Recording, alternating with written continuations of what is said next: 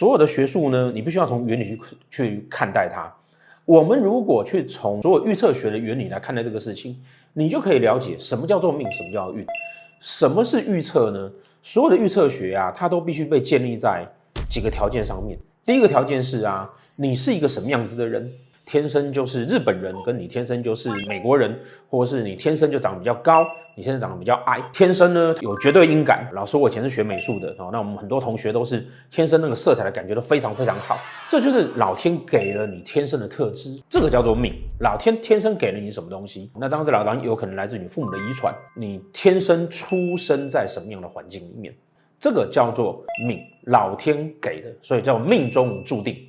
你天生注定了，这没办法改变。当然，你可以透过健身让自己变瘦一点，可以透过整容，哦，可以透过学习，哦，去做一些改善。可是它会有一个天生的特质存在，这个叫做命。